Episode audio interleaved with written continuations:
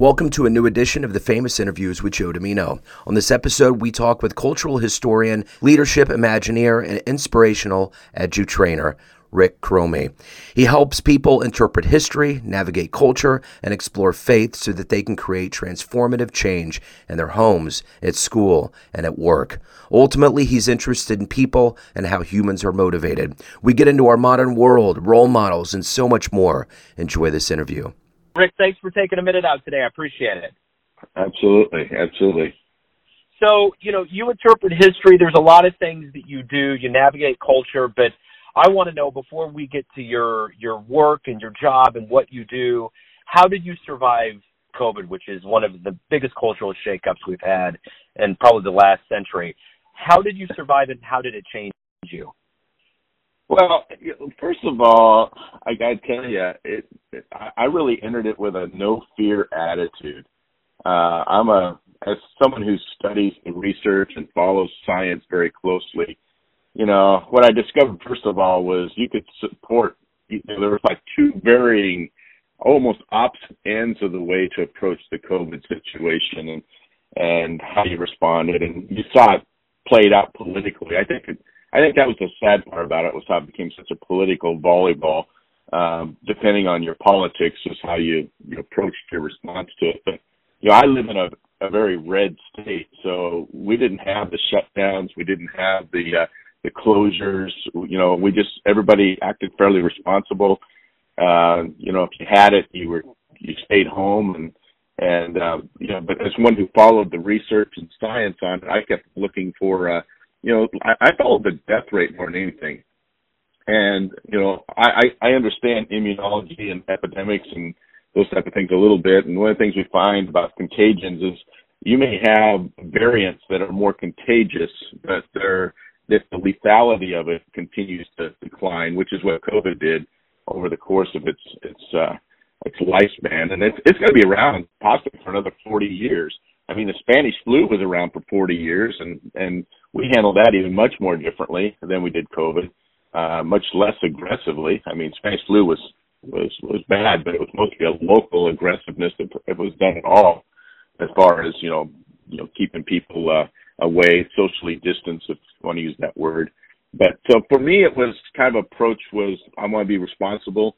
Uh, I also always, always, always felt like if you, if the person I was talking with or connected with or dealing with in any way was fearful and had um, a very, um, you know, strict where for them it was all about masks, I would totally like wear a mask. You know, I did that for the deference of the people that I worked with, even though I didn't believe I needed to wear a mask. You know, I would socially distance, even though I didn't think I needed to socially distance. Um, you know, because in the end, it's about respect for other human beings and so that's what I did. I didn't, uh, you know, I, I wore a mask uh, when when it was necessary and when appropriate and when desired. But uh, other than that, uh, I really approached it with no fear, and I did catch it. I caught I caught the Omicron back in January, and it was um, it was it was a couple hard days, but for the most part, it uh, you know, and I was vaccinated. I did get vaccinated, but uh, did not get boosted. I see no reason at this point to get boosted. So I'm curious with what you do with your life. You know, I see on mm-hmm. paper it's very clear, but let's boil this down to maybe simplify it a little bit. You're at, I'm going to transport you now to a career day at a grade school and you're in front of fourth graders and a kid looks up and says, what do you do for a living and how are you qualified to do it? How do you answer that kid? Well, first of all, I, you know, my basic, uh, uh, mission is that I interpret history, navigate culture, and explore faith. So uh, that speaks to my three primary areas of, of expertise and background.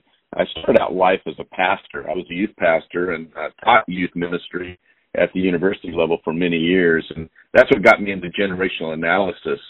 Uh, I started looking at uh, you know, the, uh, back in the 80s and 90s in particular. There was a lot of interest just in how these new generations were emerging and really understanding older generations. Back then we called them builders or, you know, the GI generation or the silent generation, some of those older generations. It was just interesting that and that fascinated me too. And, you know, I all the way through, I've always maintained that every five years you've got to reinvent your life in some way. You've got to find a way to to make it different, to change it, not just for your own sanity and your own growth, but uh, really to to help m- move your own career forward. And you know, and that's really what happened in 2020 for me. You know, I I took a because all my speaking engagements got canceled. You know, I, I started researching American history a lot more. But as far as what I do, if I was in that grade school class, I would say that you know I'm a I'm a historian. Uh, I've always been a historian. Uh, I don't I don't have an actual degree in history, but I've had enough history courses to have a degree in history uh, in, in my in my lifetime. I have a doctorate in leadership in the emerging culture, so I get tagged a lot as a culturalist, uh, cultural historian, a futurist. I help people, organizations, businesses, schools, churches understand the future, where it's headed. Uh, technology has been a big part of that. My doctoral dissertation was in online learning and, in particular, uh, technological um, um, shifts and, and such. And of course, my latest book was on technology and generation. So all those feed together. And underneath all that is again the exploration of faith because uh, I do come out of a pastoral background. So, you know, obviously because of COVID, we've gone through quite a cultural shift. And I'm curious, mm-hmm. as you look into kind of a quasi, you know, crystal ball of the future, do you see what we've gone through? There's been so many things that have gone into it from battling the, disease, the political divisiveness, the, the, the class war, you know, figuring out things with racism, changing the Redskins name, all of these things, as we kind of progress and have progressed over these last couple of years, do you see this shift being positive or negative and why? Uh, yeah, and, and again, I think it depends on your perspective. Uh, obviously, there might be a, a obviously there's a side that would say yes, we, as you just mentioned, progressed uh, through this through this period. There would be others that would say we might have devolved. You know, uh, are things better today than they were 20 years ago? You know, I, I, I, I, kind of see both sides. I, you know, I, I'm one of these guys that tends to be firmly in the middle on some of these things, and this is one where I'm, I'm definitely in the middle. You know, I, there are there are different things, for example, in the area of race that we needed to progress on, we needed to change, we need to work on and, and deal with but at the same time, we've become we've almost gone too far in what that looks like. You know, you mentioned the the R word. Uh, I grew up in Montana. Um, you know, the fact that we had a nation's capital with the name of the R word was was outrageous to me because I lived among the Indians. I I understood their culture, and uh, for them that was a derogatory term. But as you just heard, I used the word Indian and I have no problem with that. In fact, my Indian friends have no problem with that. I live out here in the Pacific Northwest.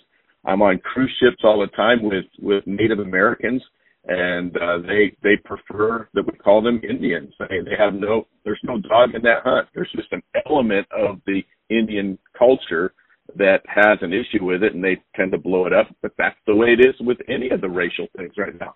It seems to me there's an element that wants to blow it up a bit, and uh, you know, I I'll be I'll be very candid. Uh, I've been called uh, all sorts of names for even suggesting this idea, but I have no. I I come back to a very simple. It's a theological concept for me. It's how I view life. But I believe all lives matter.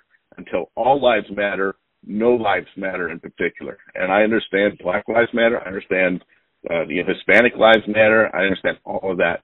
But at the bottom of it has to be that we have to have respect for all life and all ethnicities. And so, yeah, the COVID moment really blew that whole thing up in that particular uh, arena, and it's something that we've had to to address. And I think there's been some good work on it. I, you know, what I enjoy is doing podcasts like this, where maybe I can explain. You know, I'm a, I'm an old white guy. I've kind of seen a lot of this stuff, and and yet, um, you know, at, at the same time, it's um, it's it's it's good. I need to, I need to have my own uh, biases and prejudice checked too. You know, I, I it's interesting you say that because I've always thought when I see the term Black Lives Matter, do we really have to spell this out? We've gotten so dense and devolved as a culture that we have to get to this point where we have to tell people. Why don't you be respectful to a certain subsect of people? I mean why can't everybody? Yeah. and i know that white white dudes especially like us too we tend to be on a more we don't feel all of these daily dings that other groups do. But at the end of the day how hard is it for us to ask humanity to say, you know what, why don't we care about everybody equally?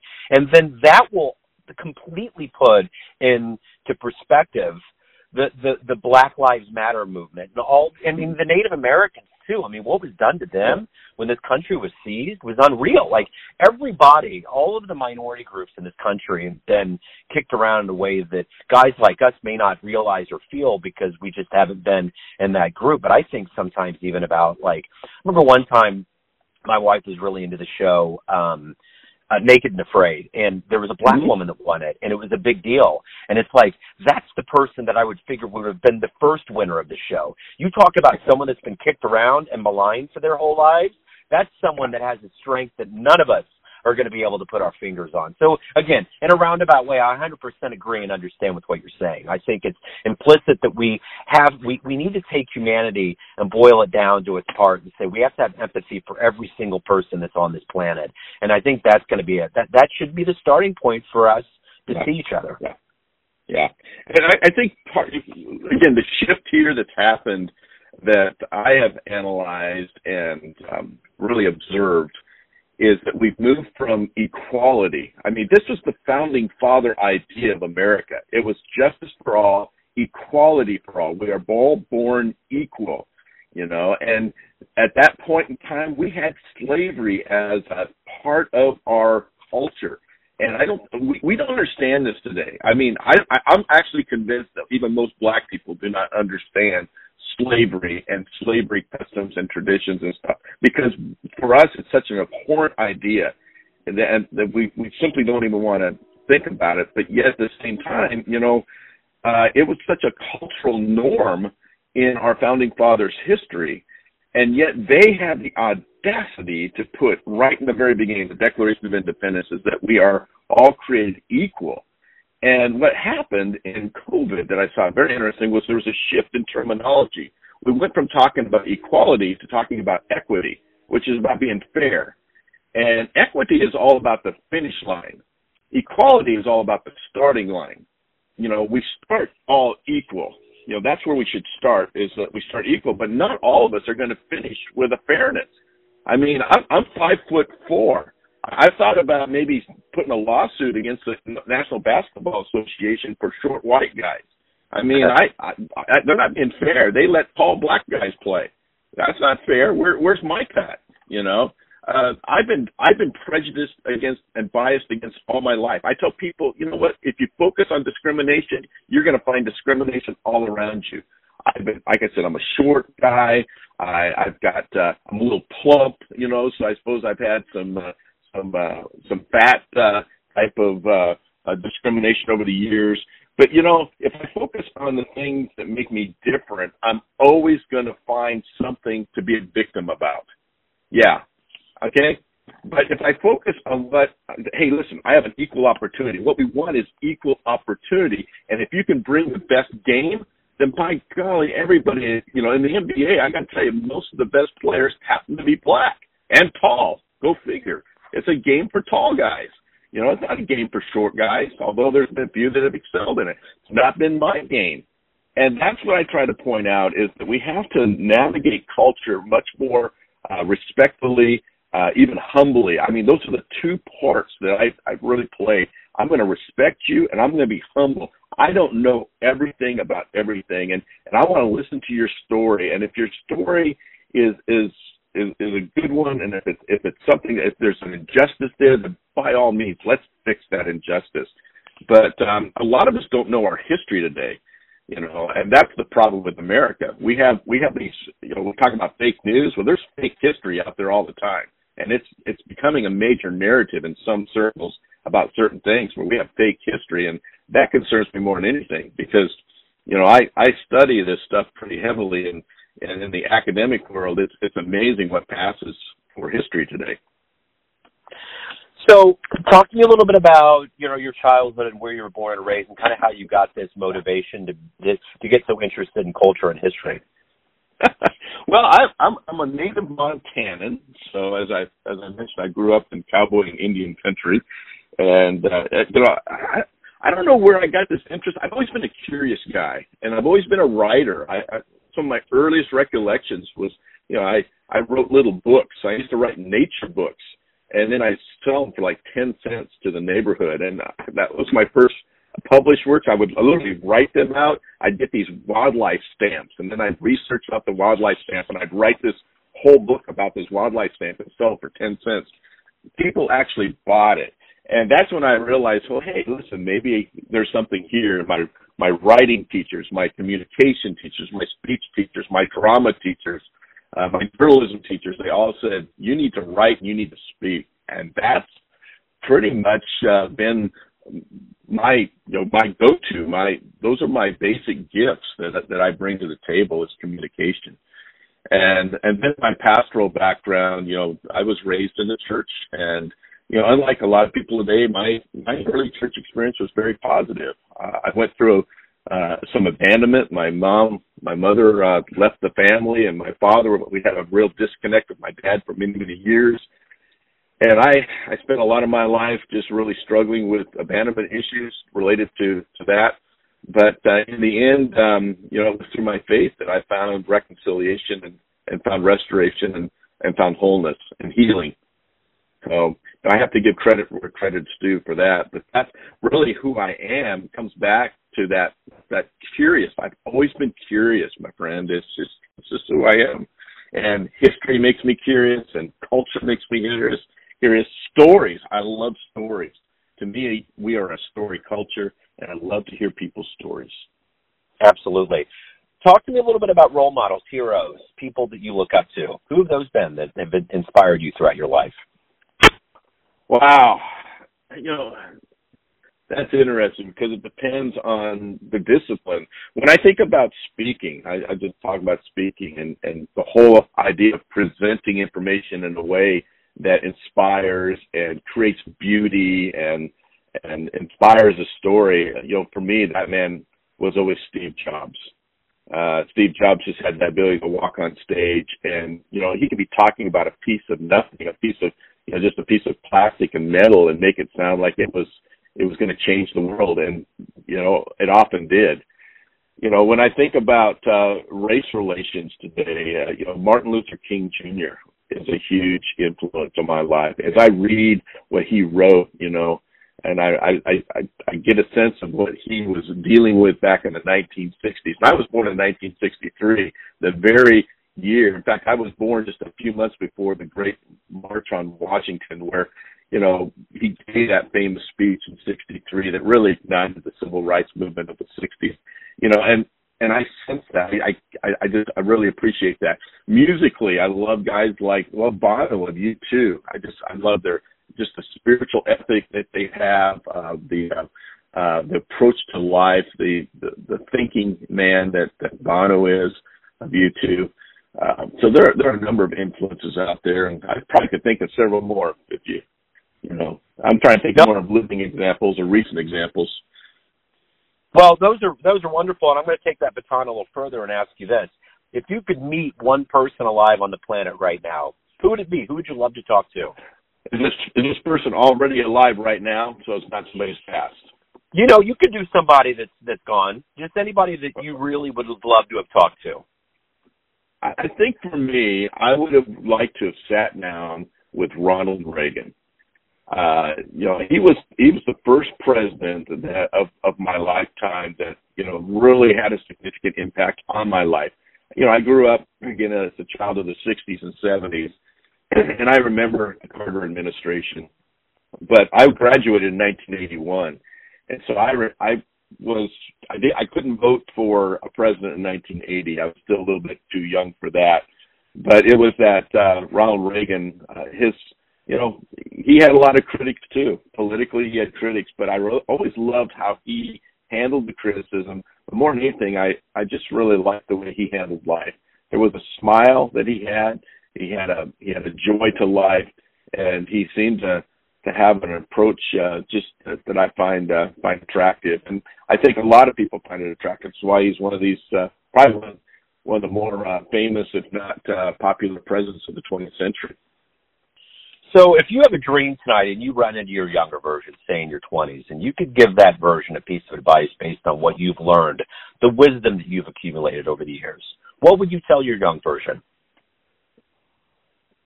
Don't be so serious. You don't have to die on every hill. You know, we we have a lot of hills in life that we we like to die on, especially when we're young. And I think the reason for that is because we don't have a lot at stake. Uh, you know, you can you can uproot your family, you can uh, you can change your career, you can do a lot of things like that when you're young and, and take risks because there's not a lot of capital yet. There's not a lot of of, of rooting yet to your life. But the older you get, you start to realize, hey, you know, why did I fight that battle? Why was that particular issue so important to me? You know, because today I find that there's a lot less that that rattles me, and I, I find a settling in my life that is uh, something that I, I I find appealing. I'm not sure that even if I told my younger me what I just told you, I don't think he would have listened because he was pretty arrogant. Uh, he was pretty uh, in, um, insecure uh, in his in his life, and uh, you know I've I've just learned in the last ten years how to settle my soul a little bit more. So you know the one thing that's very key about humans is that you know art's been huge, especially during this pandemic. So I'm curious, what book or album or art has been something you've come back to or had a huge influence on your life?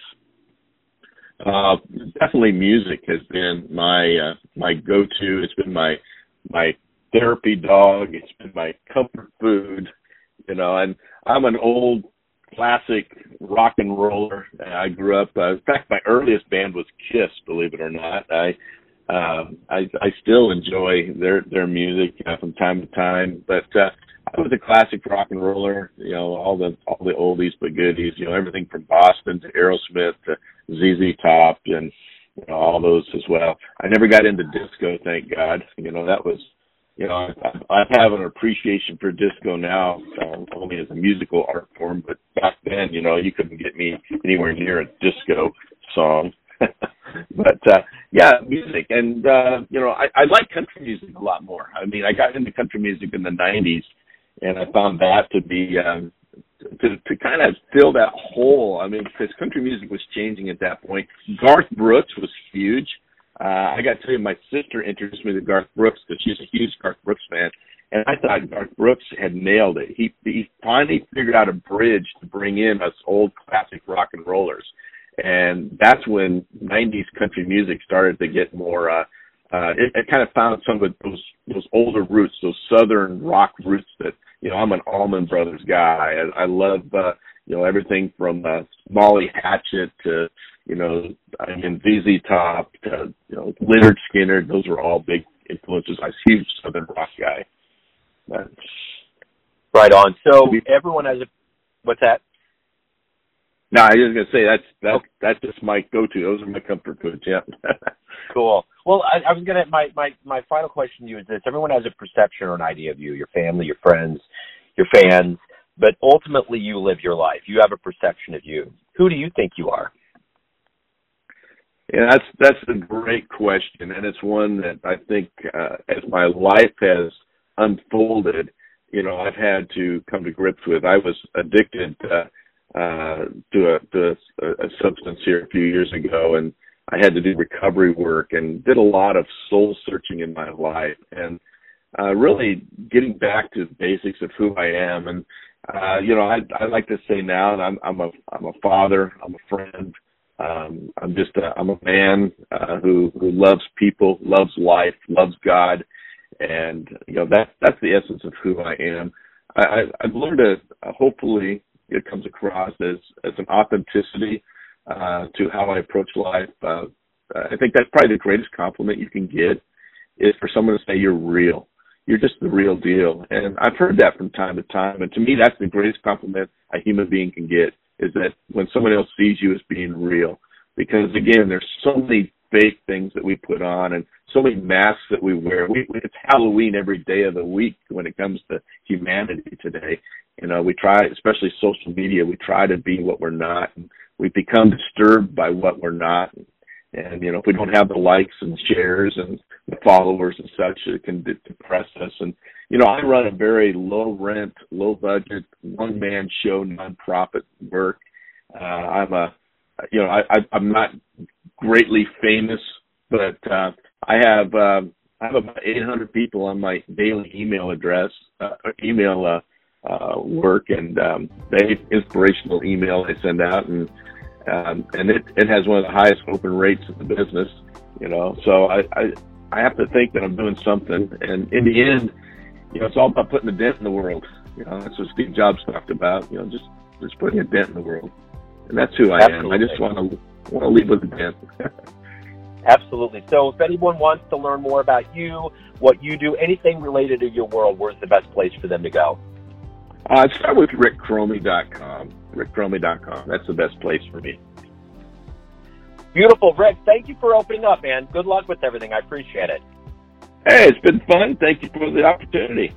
Thanks for tuning in to another famous interview with Joe Dimino, where we cover the world of art, literature, and music around the globe. If you want to hear more interviews, visit the Famous Interviews with Joe Dimino channel on YouTube. Thanks again for listening, and until next time.